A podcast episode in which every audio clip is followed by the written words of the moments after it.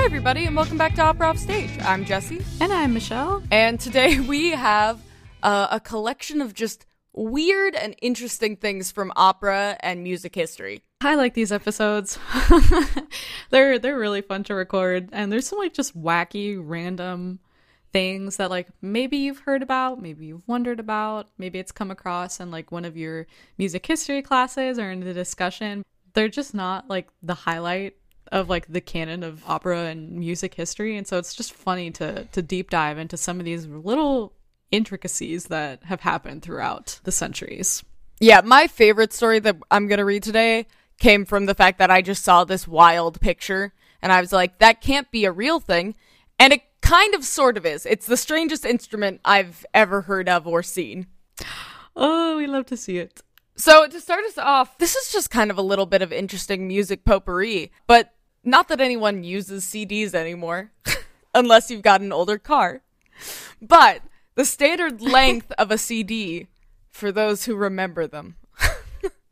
Oh my gosh. I, I, you know, I'm, I bet there are actually plenty of people who have, like, not not seen them, they know what they are, but, like, have never used a C D. That actually brings me so much pain. You just sent a, sh- a full shiver down my spine. I just revealed we're, old. we're ancient. Uh, exposed. But uh, the standard length of a C D...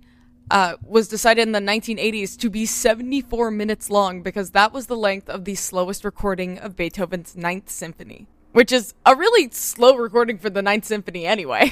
I think this is really funny. I love the fact that just classical music decided this for the rest of all music and C Ds, but seventy-four, like, it bugs me so much that it's not seventy-five. Yeah. Very, very, very specific. Uh, yeah.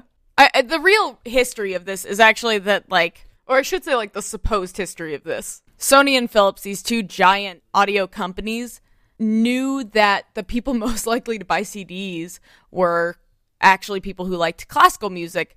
And so their way in was by getting a very legendary conductor, Herbert von Karajan. Uh, and they knew he would be super instrumental. They needed his endorsement on the C D. Oh, yeah, he was huge. His one condition for the whole thing was that the listeners had to be able to listen to the whole of Beethoven's Ninth Symphony without interruption. And so he didn't give a specific one, though. So they had to find the longest recording, which was from nineteen fifty-one, of Beethoven's symphony. Uh, and they made it that length. Now, there, there are some people who say that it's different. They said there's one that says, like, the president of Sony actually liked that recording of the Ninth Symphony so much that he insisted that it should fit onto one C D. But basically, when they were creating it, the, the amount of memory they were trying to create is entirely based on this one recording. I love that. Somebody, that's apparently many people's jam. That's just that one super indulgent, slow recording. I love that. Now, whether or not this is exactly true is uncertain, because the original length of a C D was actually seventy-two minutes, but it was later lengthened to seventy-four. So uh, Beethoven's Ninth probably played some role in the length of C Ds. But in more in the interesting history of classical music and C Ds, so I decided while I was looking this up, I was curious as to what is the largest box set of C Ds sold, and it actually uh, is a collection of Mozart. Oh my God, of course it is. Of course it is. Right? So this came out in like October of twenty sixteen, and it contains the entirety of Mozart's collected works. It's called Mozart two twenty-five, the new complete edition, and it is two hundred C Ds of Mozart. And the reason it's called two twenty-five is because it's two hundred twenty-five years since his death. So there are over two hundred forty hours of music between oh chamber, orchestral, theater, sacred, private, and supplement, which is like fragments. Which is kind of funny to me because as much as I like Mozart, I don't know that I care about tiny little partial pieces that he's written. Sorry to the Mozart scholars out there. People who have their dissertation on the supplements, on Mozart's supplements, are screaming. Mm, that's fine. They don't have time to yell at me because they're still working on their dissertation. Isn't that right? Um, two hundred forty hours, though. That's just too much. Mozart really had no chill. Yeah, over... four thousand tracks. That's crazy. Wow. It also comes with some books and a biography of the composer. I'm gonna see, I actually didn't look up the price, which is dumb of me. Yeah. I was gonna say, uh, how much does that cost? Like a thousand dollars. All right, let's like take two, our bet. I would say it's probably like two thousand, right? Because it's huge. It's massive. It has to okay. be. We have see it on Amazon. It is out of stock right now for all of you who were looking to drop fifteen hundred dollars on a on Mozart. Oh wait, the new complete edition too. They made a new edition. Oh. Either way, it's it's not listed on here anymore, but it said it was fourteen hundred dollars at the time, which makes sense to me. I, honestly, I honestly like I can't even imagine what two hundred C Ds looks like of the same. I'd be so distraught like, if like one of them got messed up too. Oh yeah, like a couple of them are out of order. One of them's cracked. Oh my gosh, absolutely not. You get you get two of the same kind in one of them, so you're missing. Oh no, you're missing number two hundred. Yeah, you it's, have one through. It's got like the Handel and Bach rearrangements he did when he was younger. It's got so much in it. I do wish though, like I wish. uh I wish it was more like, oh, there are other goodies. I was going to say, I was like, I almost wish it was like more like a lot of like bundles you would get now from musicians where it would have like a tiny figurine or something in it. Oh my God. Yeah, no. So it's got the two full books. It's also got five frameable art prints.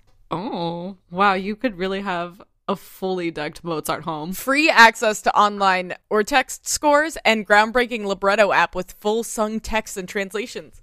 I just want that index. Wait a second. I was like, wait. Sold separately? Maybe somewhere? Maybe. Huh? But yeah.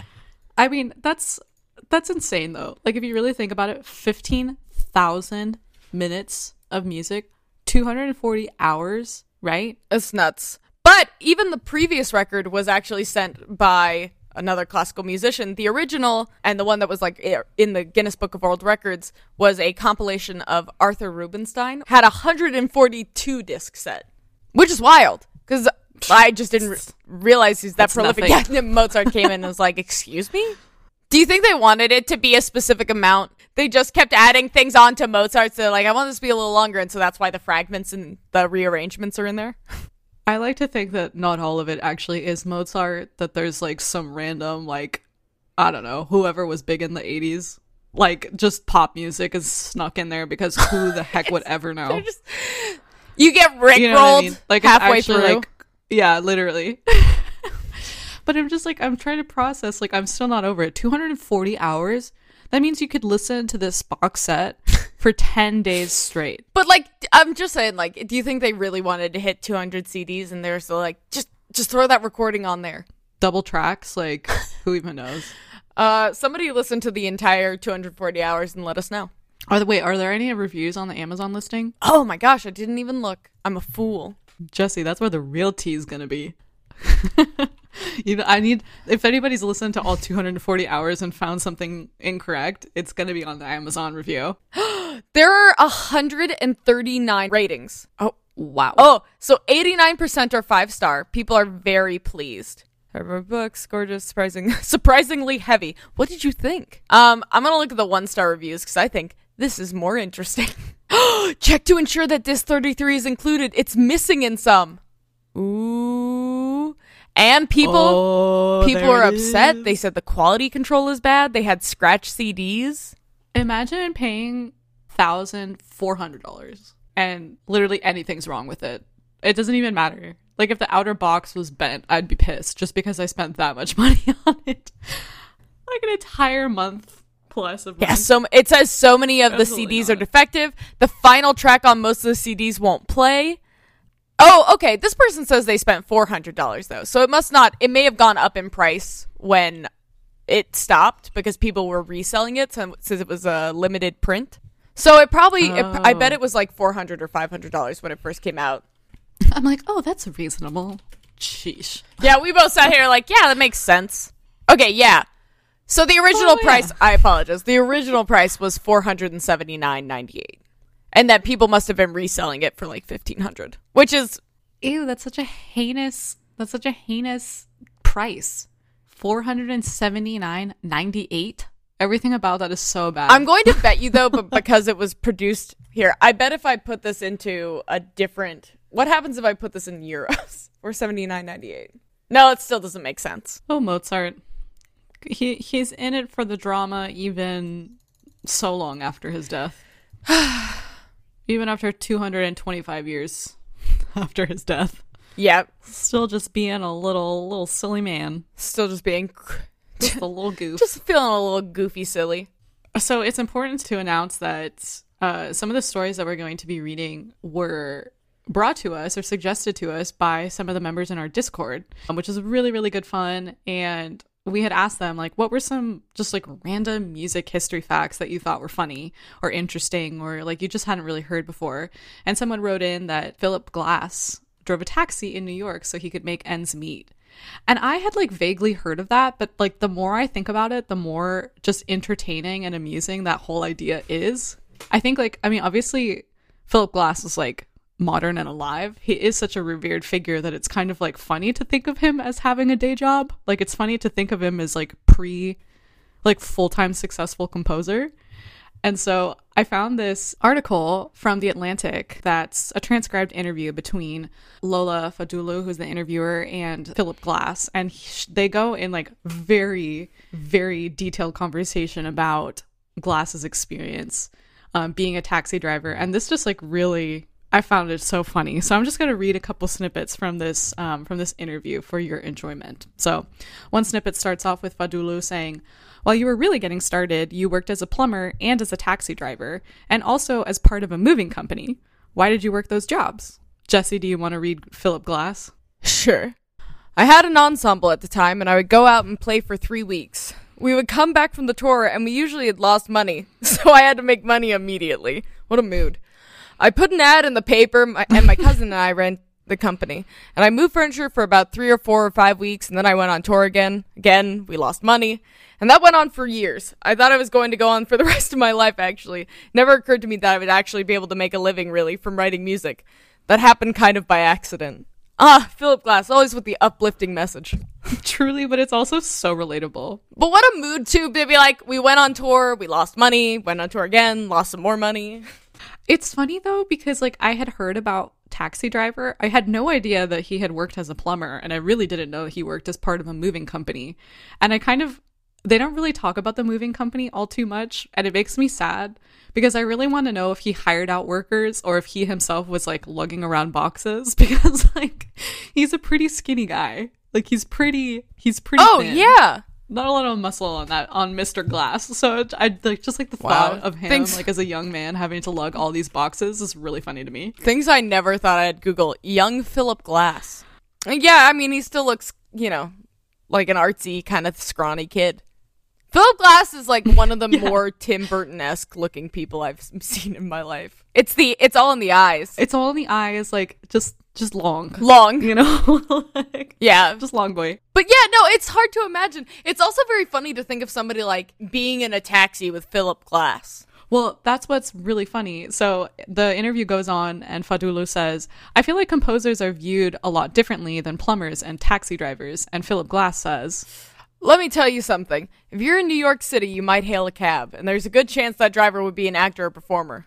A lot of day jobs around New York are picked up by people in the arts, and it was co- very common to find the waiter at the coffee shop you went to was having a concert later in the week, and you'd be invited to come to the concert. So my experience was quite different from what you're describing. A lot of people in theater and dance and filmmaking, music performance, we all had day jobs. And eventually, if you were lucky, you spent more time doing your art than making a living." Yeah, and I think that's kind of a good so message to send to people. Yeah, and it's also like nothing's changed. Like everybody's just doing what they gotta do to to pursue their art and to make a living, especially in New York. Yeah. My God. We complain about California, but New York, everything is so freaking expensive. You go to any major city, you're drowning. Yeah. It, it this, so the interview goes on. He talks about, like, there's this one section where he's talking about um, how it was actually pretty dangerous, and he had, like, a lot of really scary stories. One where he picked up these two guys that were, like, laughing uncontrollably and were super unruly, and they're just throwing money. Like, throwing money in the cab, throwing money out the window, like, had just robbed a bank. And he had to drive them. Yeah.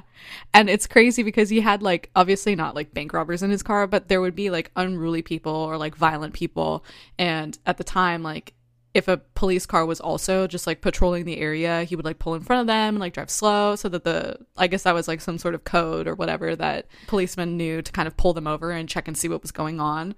But he talks about how it was a pretty rough living, and he did it I think, honestly, up until like his thirties or something, or, or maybe even forties, is when he like stopped. He had like already been commissioned to write a full opera when he like basically yeah. had to stop. Um, so it was it was something he really did for a long time. But I just think that's wild. Well, I just think there's crazy. Also something very grounding about being away from artistic spaces, not necessarily in the absence of artistic people, but, you know, think of how many people you would meet driving a taxi or even moving furniture. Like, you're looking into people's lives, and that's kind of a neat experience if you work on the the production side of creative things. Totally. And he goes on to say that one of his like favorite things about driving a taxi, because Fadulu asks him, you know, oh, was there anything that about driving a taxi that you could transfer over to composing or performing or music at all? And he was like, yep, all I did was listen to the radio, and there were some music stations that I liked that played good music. Like, that's literally just his answer. And I really, really love that. But I think what it all kind of comes down to is Fadulu later asks, you know, is there anything that you would tell like young students? And Glass goes on to say that when I do concert, concerts, I often give talks to students. They get them together, and I talk to them in the afternoon, and we talk about music. Not too long ago, one young fellow said, tell me one thing I can take away from this talk that I'll remember and that's important. And I said, no, I'll give you one word. What's that? Independence, I said. And I think that's really what he got out of taxi driving and from these other companies as well. And it's just like, I love that. Because at the end of the day, like, independence is such a huge part of being able to pursue music and being able to have the ability to do and the time to focus on your craft. Well, yeah. And, you know, the ability to walk away. Like, Philip Glass saying he never really expected to make a huge living off of it means you have more space to negotiate because you don't mind. You know, your life doesn't mm-hmm. depend on this next production. So I just really liked this story. Thank you for writing this in from our Discord. And I just like this because obviously you can read very like humanizing things about like Beethoven and Mozart and Verdi and all these like cool things um, from like these huge composers, but nothing is as relatable as like Philip Glass driving a taxi in New York. You know what I mean? Like, not all of it translates over as like amazingly as just being a taxi driver and composing. Like, oh, yeah. I just love that. So that's Mister Glass. Glad he doesn't have to drive taxis anymore and we can enjoy his work. Yeah. So my next story, we've kind of chit-chatted a little bit about um, in a previous episode. We chatted about, I, I can't remember if this was in last Valentine's Day episode or if it was in one of our composer drama. Oh, I think it was in our composer drama episode where we talked about Ravel and his obsession for little objects, miniatures, like tiny worlds of figurines and all little things that were worked by clockwork. But first of all, like, I honestly, like, this just makes me so happy. Like, to think of Ravel just being like so enamored with these little toys, basically, like the, the cutest ever. And it translated to like a lot of different types of objects, his clothes. Um, so we've chit-chatted about it before.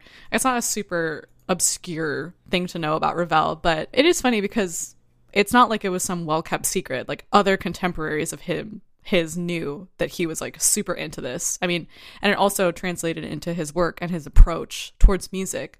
So Stravinsky even once described Ravel as the most perfect of Swiss watchmakers, which refers to the intricacy and the precision of Ravel's works, which obviously modern day scholars also are well aware of. But what's cute is that Ravel was aware of this tendency, and he even admitted to striving for technical perfection as well. And he said, my objective, therefore, is technical perfection. I can strive unceasingly to this end, since I am certain of never being able to attain it. The important thing is to get nearer to it all the time. Yeah. Which I really like. I like the fact that he, like, see, this, this is what we all need to know. Like, perfection, perfectionism, like, no. Perfection doesn't exist. All we can do is to continue to get closer and closer to it. What's funny is when I think about Ravel's music, it doesn't feel that way. And I mean that in a good way. I, I it doesn't feel like, you know, mechanical or overly perfecting. It feels good when you listen to Ravel's music.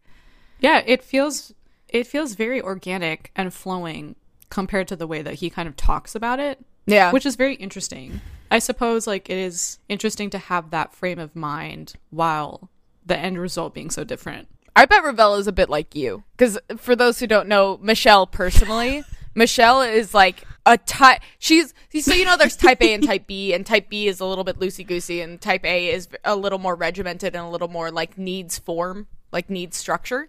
Michelle is a type B human, yes. like personality wise, uh, but she's very type A in how she goes about doing things. She's very organized, very list oriented, and like date, schedule, set it up. You know, she li- you like a plan. There's it's a good thing. And that's what this sounds like to me because, yeah, obviously his music's incredible, but he, he feels very organic. Wow, thanks. me, me. yeah, it's like, that's about as good as compliments can get. Me, uh, you know, catch Ravel and I just uh, having a good time together. That's a good personality music for you, too. Like, I would say if you listen to Ravel, you know who Michelle is. Woohoo! I, it is kind of funny, though, because, like, this is such a side tangent. But can you imagine taking Ravel to Legoland? Can you imagine introducing Ravel to Legos? Rip, rip, rip Ravel, you would have loved Legos. Like, can you imagine the joy that man would have experienced at Legoland? Oh my gosh, especially like the, now they're like, they're mechanical Legos, like ones that are just constantly in motion and things. There's one that's I'll I'll post some stuff on the Discord. There's gonna be a lot of posting for this episode on the Discord. I have like so many pictures and files, so if you want to see some fun stuff, hop on our Discord, uh because in our channel from the episode I'm gonna be posting a lot of uh pictures and videos and other info and links to the articles that we read for these. So he talk about being born in the wrong time. Like, imagine missing out on Legos. Miniatures are still super popular, like miniatures and miniature sets, like the Legos, the nano blocks. Gosh, he would have loved D and D. Minecraft. Minecraft, no. Wait, what's the new one, like Roblox or whatever it's called? Catch our new list article, which composers would have used Roblox and which composers would have used Minecraft. Wow. Um, anyways, so jumping forward, um, building off of, of Ravel's love of toys and, you know, mechanics and clockwork, um, what I didn't know uh, while I was looking into this that I thought was really funny is there was this book called Livre Futur from eighteen eighty-six, and the story or book is about, um, it's set in the laboratory of Thomas Edison in New Jersey, where the inventor laments that his phonograph arrived too late to compa- uh, to capture history's key moments. So Edison builds a female robot um, from the wires of two phonographs of gold for lungs and a cylinder on which her gestures are recorded. And basically, you know, Ravel, being super fascinated by machines, later toyed with the idea of setting E T A Hoffmann's story of the mechanical doll Olympia, which I just thought was so interesting because I never like put those two together. Oh. Because obviously we have Offenbach's Tale of Hoffmann opera, right, which premiered in eighteen eighty-one. But I was like, I was thinking that would have been so cool if Ravel could have set something to it. But what's cool is it turns out that Ravel did attempt to set an opera about the character Olympia, which I was news to me. Maybe people know that. I didn't know that. The opera Olympia was to be based on Hoffmann's The Sandman, and he even made sketches for it in eighteen ninety-eight to eighteen ninety-nine, but he didn't end up making that much progress. And unfortunately, along with his other second opera that he wrote after this, they were both later destroyed, and we don't know what they looked like. We don't know what they sounded like. I was trying to look around if anybody knows if like there are any fragments that still exist. I couldn't find anything, just basically the working title and that he had worked on it from eighteen eighty-nine or eighteen ninety-eight to ninety-nine. And that makes me really sad because for somebody who was so interested in like toys and mechanics, like Olympia is the perfect muse for Ravel, and it would have been really, really cool to have that piece in, in the canon. See, but that's like the curse of perfectionism, is that you would rather take something out of the universe than let anyone ever see it. I know. I think she was probably too special for him to really like portray and in a way that, that made him happy. So I guess for now we have yeah. Offenbach's version. But man, what a like what a perfect character for him to set, you know? I wish that like, because obviously his other work was moved into his later opera, but like we don't have anything. And it would have been cool if he had even salvaged it for like art song purposes, but nothing. We don't have anything. It happens. Artists. So basically, I'm going to get a time machine, go back, grab Ravel. After a full day at Legoland, I'm sitting I'm down to finish writing this opera. Be like, listen. Listen, sir. You type A, type B freak. Get to work. Get over yourself. Yep. Get this out here. It matters. Yep. I need it. I need it for my podcast. What's a podcast? Don't worry about it. Anyway, of course, the best for last. And and what made me want to do this episode. I saw this picture. What on the actual thing says La Piganino, and it is a keyboard with pigs attached to it. And I looked at the sketch, and it looks really old, but I sat there and I was like, that cannot be a real thing. There is no way that's a real thing. But oh, at least in drawings and in thought, it is a real thing that somebody planned to make. So it goes by a lot of names. The Hog Harmonium, the Piganino. Oh, my favorite. The Schweinorgel. Oh. Swineway, which is my favorite. And the Porco Forte. That's also really good. I don't know. Piganino is so cute. But something about, like, the heft of Hog Harmonium. Let's describe a little bit of what this is. Uh, and f- for those of you wondering, it's exactly what it sounds like it is. It is a keyboard instrument that makes a sound from pigs by poking them. So if you think about the hammers on a piano, you've got the basic idea. Is it animal cruelty? Yes. PETA is screaming. PETA is already protesting. Louis the eleventh of France was basically, he challenged the Abbey of Bain to develop such an instrument. Like, it sounds like something that a bunch of people were just discussing around a table, and they were like, bet you couldn't make it. So the Abbe de Beigne, who was actually like a constructor and an inventor, he actually supposedly accepted the order without payment. And it was a variation of an organ using a keyboard to pick the pigs, which were sorted size-wise.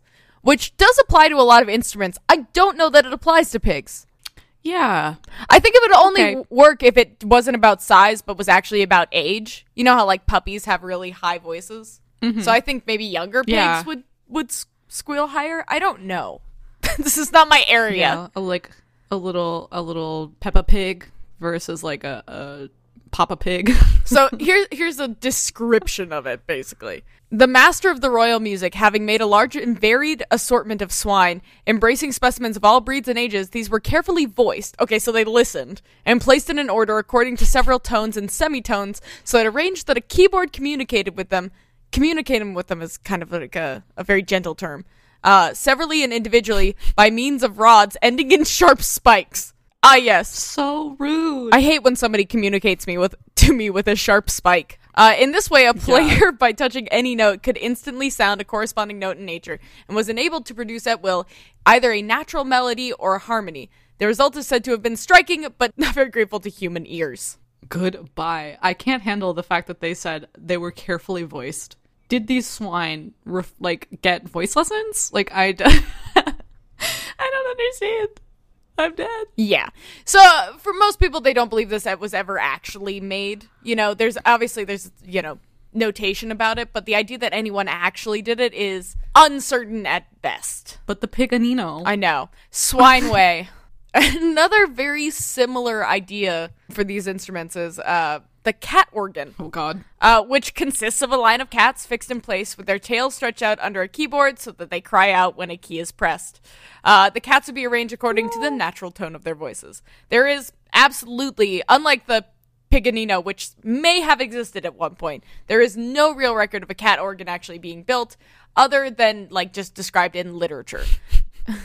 The history of kind of these instruments and the stories behind them are usually kind of fictitious things to basically criticize the cruelty of the royals. Mm. Oh, wow. Getting deep. It's basically saying, like, the, the royals are so rich that now for entertainment, they're, like, harming cats. Mm-hmm. Um, hmm. If they can, like, beat up these pigs for music, then what are they doing to the poor? Yeah. And, and the history of this actually goes way further back than you would suspect. Because most people think that the design was originally created by Athanasius Kircher, a German Jesuit scholar. Um, Kircher wrote about the instrument in sixteen fifty, saying it was made for a mopey monarch. Uh, in order to raise the spirits of an Italian prince burdened with the, by the cares of his position, musician created for him a cat piano. Musicians selected cats whose natural voices were different pitches and arranged them in cages side by side, so that when a key on the piano was depressed, a mechanism drove a sharp spike into the appropriate cat's tail. The result was a melody of meows that became more vigorous as the cats became more desperate. Who could help but laugh at such music? Me! Anyone who likes cats and hates animal cruelty. Thus the prince was raised from his melancholy. You guys, though, honestly, I love hearing about this, but it's the pictures, it's the sketches of these instruments that really do it for me. The cat organ, uh, the picture, which we promise we'll post in our Instagram stories and in our Discord, they don't look like cats. I don't even know what they look like. They're they're just vaguely animals. I will be posting this one and asking people to tag themselves. Yes, like it's the classic, like, has this person ever seen a cat? From left to right, for when you guys see this, I am the fourth one from left to right. It's exactly me. Yeah. It's a an expression that could communicate many things. It is very haunting. I kind of feel like I'm the end. I'm the one closest to the right. If I'm feeling a little mischievous, I might be the third one. Oh, the third one is very mischievous. But there's there's another one uh, in the sixteenth century. There's a historian who describes seeing one when King Philip came into Brussels. And this one is also very suspect because the description is that the parade was rowdy and it included a cat organ played by a chariot-riding bear. What? A bear? In a chariot. Let me go ahead and just read it for you. The most curious was on a chariot that carried the most singular music that can be imagined. It held a bear that played the organ. Ah, yes. Instead of pipes, there were sixteen cat heads with its body confined. The tails were sticking out and were to be held to be played as strings on the piano. The corresponding tail would be pulled hard, and it would produce each time a lamentable meow. I don't think bears can grab. I don't think... Well, maybe they can, but not not with that much precision. Somehow I be- would more believe it if it was a functional keyboard and a bear playing it than if it was a bear pulling yeah. tails. Uh, Listen, I know people had bears. I don't know if they had bears then. I I I think we can safely say no. I can say I think we can safely say somebody wanted to talk about their parade as if it was a lot cooler than it was, and they were like, "What's cooler than a bear playing a piano in a chariot?" And the the piano is made of cats. I don't know. You uh, you really can't one-up that even today. Even in modern times. Find me a crazier proposition. That's a that's a quinceañera I would like to go to. But this, this whole myth and this idea of this cat piano continues like all the way into the eighteen hundreds, where German psychiatrists, the Germans are really into this cat piano. It's the right amount of nonsense, but like science yeah. that they love. So Johann Christian Reil, who coined the word psychiatry, oh. He also thought that Katzenklavier was uh, had real medical potential. He suggested that it could help chronic daydreamers, um, which I don't need to be attacked. Leave me alone. Snap back to reality. Uh, he said that a fugue played on the instrument when the ill person is so placed that he cannot miss the expression on their face and play of these animals must bring Lot's wife herself... her fixed state into conscious awareness. I love this. Like, is your mental health like really weighing you down? Well, have you tried a Katzenklavier? Have you have you tried watching cats be tortured? That is so bad. That's I hate everything the worst. About this. Listen, there are a lot of bad treatments people suggest sometimes in therapy and psychiatry. I would say watch me play this cat piano might be among the worst. Oh gosh, you guys, I can't wait for you to see the pictures because that's what really does it. The artwork of this is just way too funny. I heard you have some uh, treatment-resistant depression. Could I interest you in cat piano? A little Paganino. Oh, a little Swineway. Freaking hog harmonium. A little the porco forte too. Oh. Like goodbye. Well, that's all we're oh, actually so going to have good. time for on this episode. I've actually got a couple more stories that I will save for next time. But if you have any other like music fun facts, if you have corrections for the episode, you have just anything interesting to share, like these stories. We love seeing them. They crack us up, and they're a lot of fun to share. They're so much fun, you guys. Thanks for, for helping us out with this episode. You guys really had some some great, great suggestions. Shout out to everybody who we read on the podcast today. All the links and credits will be in our Discord, and all these pictures, don't you worry, will be on our Instagram. So we need we need to hear your your hot takes on the hog harmonium and the, the Katzenklavier. But if you guys want to chat with us, the best place to go is our Instagram. That's at Opera Offstage. You can also chat with us on Facebook, on Twitter, on TikTok, on YouTube, all under Opera Offstage, or chat with us on our Discord for more fun stories and more chit chat about fun music history facts. Otherwise, we will see you next week. Bye. Bye.